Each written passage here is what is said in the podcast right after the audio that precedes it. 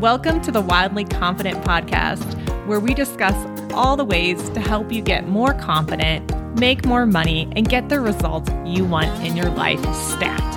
I'm Katherine Weissner, your host. I'm a certified life coach through the Life Coach School and the creatrix of my own multi million dollar business. Hey, I'm so excited you're here. Today, we are going to be chatting about death and death as a teacher. So before you hop off the podcast because you're like, I don't want to learn about death as a teacher, hang in there for a few minutes and see if, if this might resonate with you. And if you already know it's not, go ahead and turn it off and listen to one of my other podcasts. But death is not something I have in the past enjoyed talking about that much. You know, death has been something that when I was younger, I was very afraid of. And don't get me wrong, I still don't want to die today, but I have a much more intimate relationship with death. And it's one of my greatest teachers. And every day, every day, I I drop in and chat chat with death, chat with my one of my mentors call I call death one of my advisors. and it really helps me stay focused on what's important in life and helps me drop a lot of the pettiness that I, I used to get caught up in.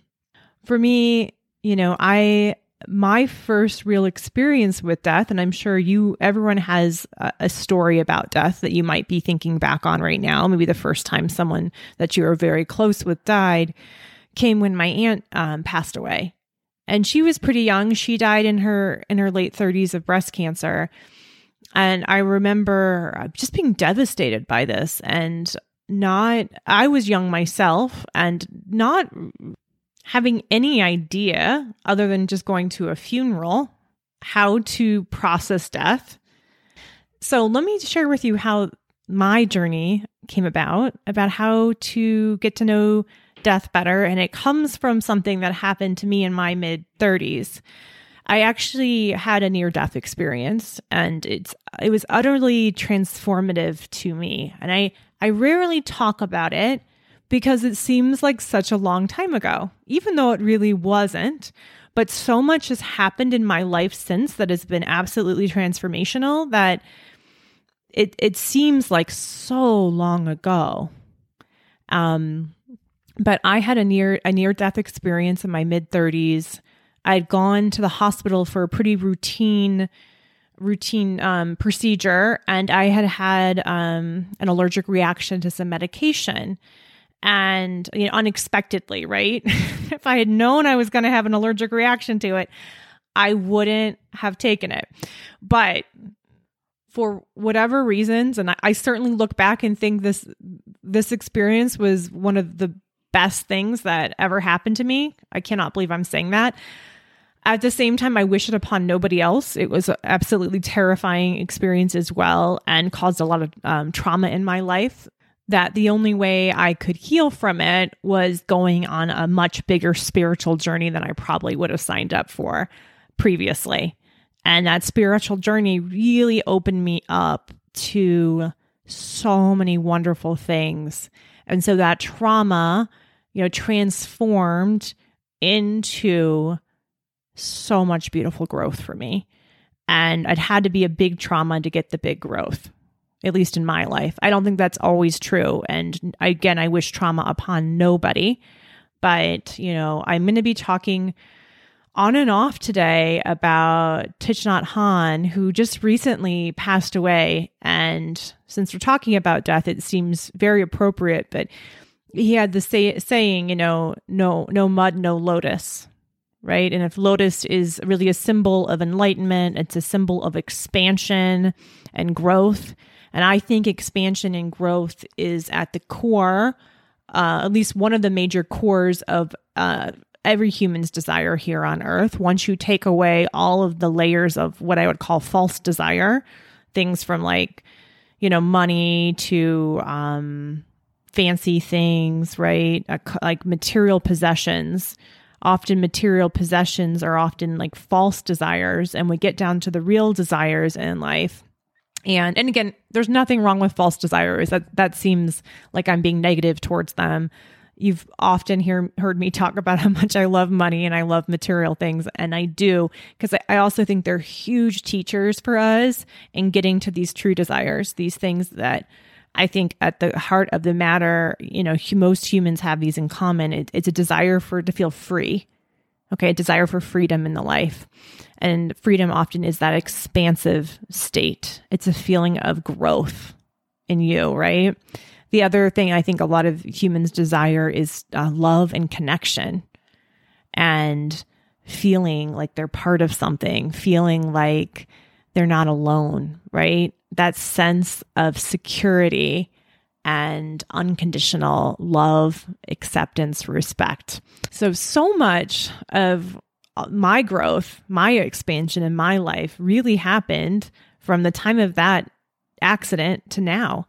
And I, I'm so grateful for it because it opened me up to experience uh, the the feeling of something that I had really avoided before. Maybe partially because of my aunt's death, like that felt very traumatic to me at a young age, and I was really afraid of death. Um, my I don't think I got the resources I needed when I was younger to understand it, and I think that's part of this culture. We don't talk about death. Death is one of those things that's just it's like don't talk about that. It gets negative. We should talk about happy things. And except death is the yin to the yang of life you know they exist life exists because of death and with that you know and just the fact that we don't spend enough time talking about death or even knowing how to be with death um we really miss out on, I think, in some of the fullness and the expansiveness that life can give us. And that's why death is a great teacher. You know, I love nature, and I, I think you have to go back to nature to find the quote unquote real world. Anytime you feel lost, like just go back to nature and see what nature does, and that's the real world. We live in a very fake world where we hide things, right? We hide death, most importantly. It's just something that is baked in to this culture. When was the last time you talked about death? Right? Probably not. I mean, I guess we're talking about today, but other than today, when was the last time? Probably when someone passed away, right? And I just think it shouldn't be such a taboo topic. Talking about death doesn't make it more likely to happen maybe people don't talk about death. Like, I mean, I feel like I didn't talk about it that much because I was afraid of it. And that was because I didn't really understand it. I didn't really understand what the greater purpose of death was in my life. Because in this life, I'm alive, right? When once I die, I'll be dead. But thinking and talking about death while I'm alive actually is super expansive, gives me a lot more freedom, and helps open up and expand my mind beyond some of the narrow things I might be stuck in on a day to day basis. I mean, typically, you know, we get stuck in our daily trance of to do lists and what we need to get done, right? We're rushing from here to there. If you didn't listen to my podcast on healing hurry sickness from last week, go check it out. it's it's pretty much the way this culture is built to be um, not really enjoying the present moment, to, but just as soon as this item is done and we've done it and we've achieved it, to move on to the very next thing because we are like doing machines that are programmed to do, do, do. We're like little computers, uh, little human computers. But that is not our nature, right? Look to nature if you're confused about this, right? This is a false reality that we are living in. If you look to nature, things die every day in nature. You look to nature, right? Things things in nature aren't always doing. Especially right now, it's the winter time and there's a lot of not doing right now in nature, right? Seeds are under the ground just hanging out. Some animals are kind of out and about getting a few things, but mostly they're trying to conserve energy. This is a time of rest. It is not constantly do, do, do, do, do, but because of the, and I'm calling this the false world we've constructed, and there's nothing again wrong with the false world. Like there's a lot of creature comforts here. We live in our houses. We have electricity. We're warm all the time. But because we have shielded ourselves away from nature we've created a place where we have electricity You know, we have ways to communicate via email really quickly, right? We have outpaced our own human bodies and minds. we have, we're going, like, we're creating a world that's too fast for nature.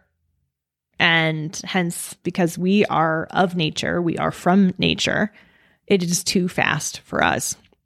So, death is a great way to drop back in to nature, drop back in to the wisdom all around you when you are in that fake world and you are doing, doing, doing, and you are caught up in all sorts of little stories that really just don't matter, right? One of the things I, I I try to ask myself every day, I actually have a sticky note on my computer, right? A lot of people have like sticky notes on their computer, like "Have a great day" or you know any of that stuff, and I love that stuff, right? But the sticky note on my computer is, "Death, what should I do today?" and I laugh because I have such a, a, a kind of joking relationship. I think humor is a great way to to start to open yourself up to death. Anyone who's ever had a near death experience, and maybe I'll talk more about mine at the end of the podcast a bit more, but anyone who's ever had that experience just has a different I think has a different depth around life.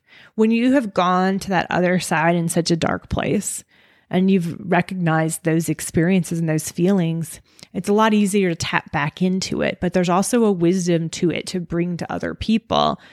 So they, I obviously don't want anyone to have to experience what I went through. Absolutely not.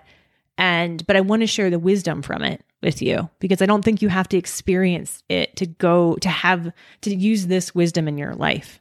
It's just very easy for me to tap back into it because I I remember those feelings still. They're very visceral in my body, and it's really good for me to ask death like what to do about these issues that come up in my life, right? What to do about this. And it just it makes everything so freaking clear. Most of the time, the things I'm worrying about on a daily basis are just not even worth it. I am way too narrow. I am way too much sometimes in a small mindset. I'm not being expansive. I'm not in a place of true freedom, which is where I really want to be anyway. And this just reminds me that, like, booshed, you know, I have so many options. And most of the things I worry about don't really matter, right? Don't really matter. There's a beautiful practice that Thich Nhat Hanh talks about, and I'm going to share it with you. And it's a practice to do with somebody else. And you start out by um, just looking at the other person in the eyes and and saying namaste to them, right? We bow and we say namaste, right? And then you hug the other person. And after the hug, you each take a breath in together and you both say, in your head or out loud, I'm going to die. And then you take a second breath together and you say, You're going to die. And then you say, and we just have these precious moments together. Mm. Oh my gosh. So powerful such an amazing, amazing practice just to immediately bring you back to what matters in life, right? If you just thought about doing that and it brought some tears to your eyes, it brought tears to my eyes too. um, and without death, we wouldn't have that, like that that ability to really really get in touch again with what matters. We could just live our entire life with the endless to-do list, right? and just keep doing things. But when we start to think about a limited, we only have a limited amount of time here and I'm going to die, right? We just admit that out loud. I'm going to die. And we admit out loud, you're going to die. Those are facts, right? There's nothing, yeah, we don't want to die, right? I totally, I totally feel that way.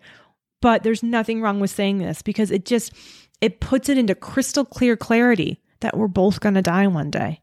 And we just have these precious moments together. And what that does is it takes these moments to like this amazing depth. Do you see how de- death and, and allowing death into your life to be that sort of advisor or mentor to give you this wisdom creates so much more depth in your life to uh, have these really amazing, heartfelt, loving connections with people, which again is, I think, one of the other things we all desire in our life, right? I think we all desire to have love, right? To feel seen, to matter, right? And here's those there's this ability to have this experience and to to just do this practice. I mean, I suggest doing this practice once a day with someone in your life. And the amount of gratitude that you're going to feel doing this as well. It's just absolutely beautiful.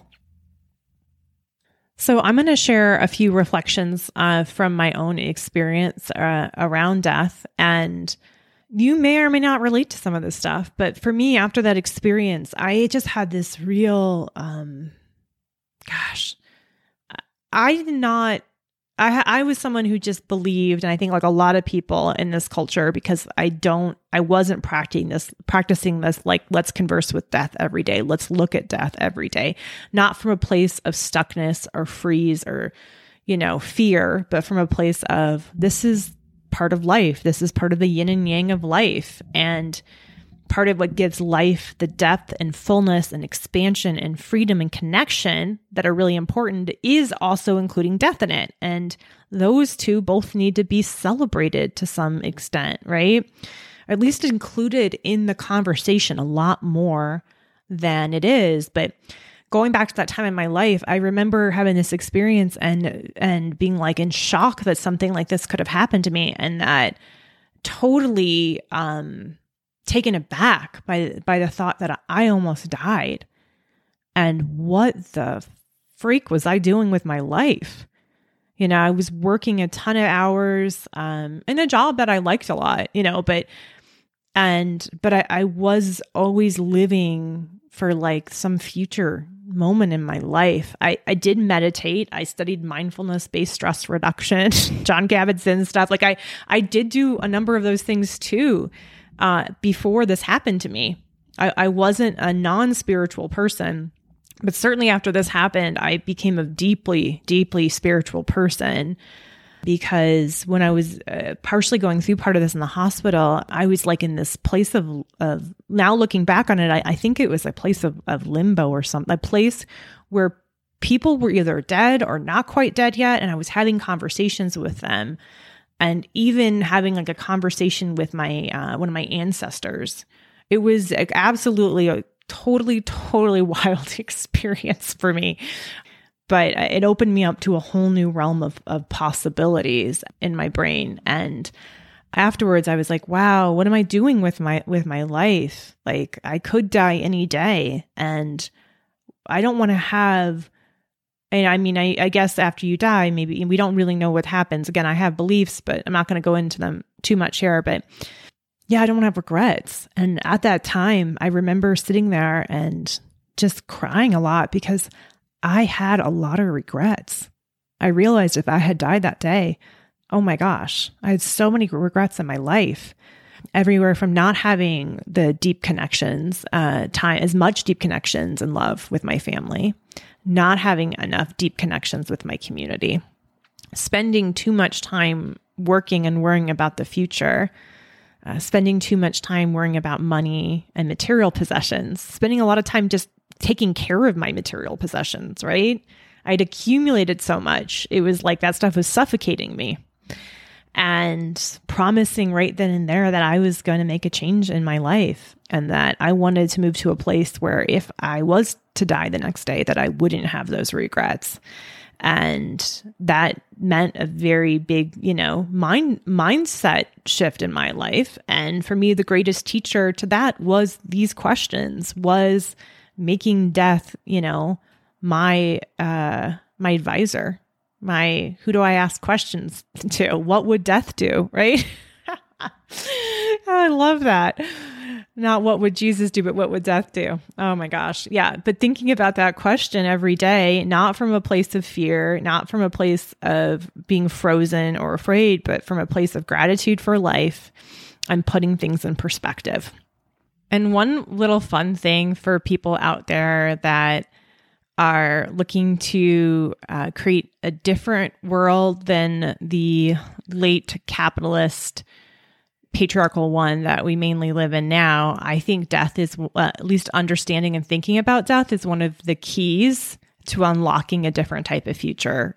Um, one where there is more reverence for a slower life, more reverence for community and safety and meeting basic needs for people. Um, I do and and love, universal love and oneness. I think death is is a is a key to all of that because right now death is hidden from us, death is shielded, and I think it's done on purpose to uh, destroy to keep us in fear of it because it's such a powerful energy once we start bringing it into our lens every day we start acknowledging that at least right now our human life is finite right we don't live for forever and we start looking at that every day we probably are going to be making some different choices about how we spend our time and our energy. And they might not be trying to accumulate a ton of things we don't really need, right? And spending a lot of our time trying to distract ourselves from the discomfort or lack of connection we have in our life. We might instead uh, distracting ourselves from our pain, go out and create those connections, create that love we want in our life.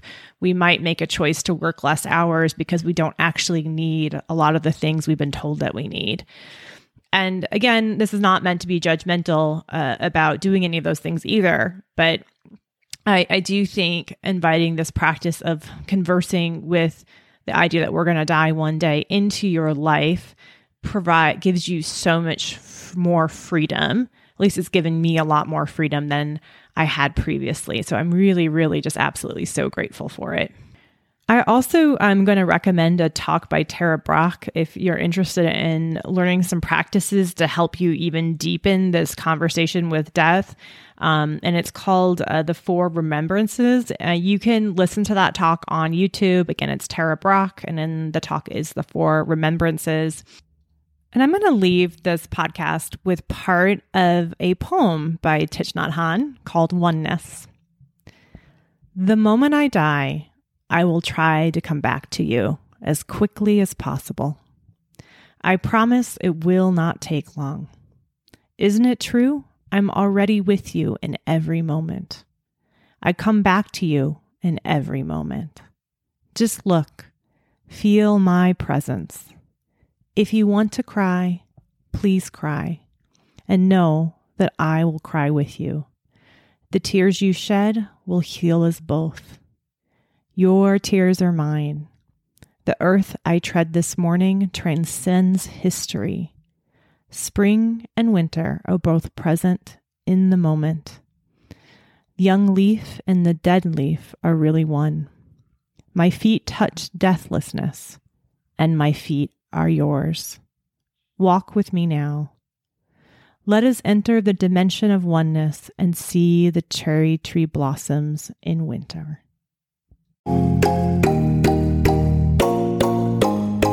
Hey, I am so glad you joined us this week. And as a reminder, this podcast is for general informational purposes only. Please use your guidance and judgment when making any sort of changes to your life that are best for you. Thanks so much.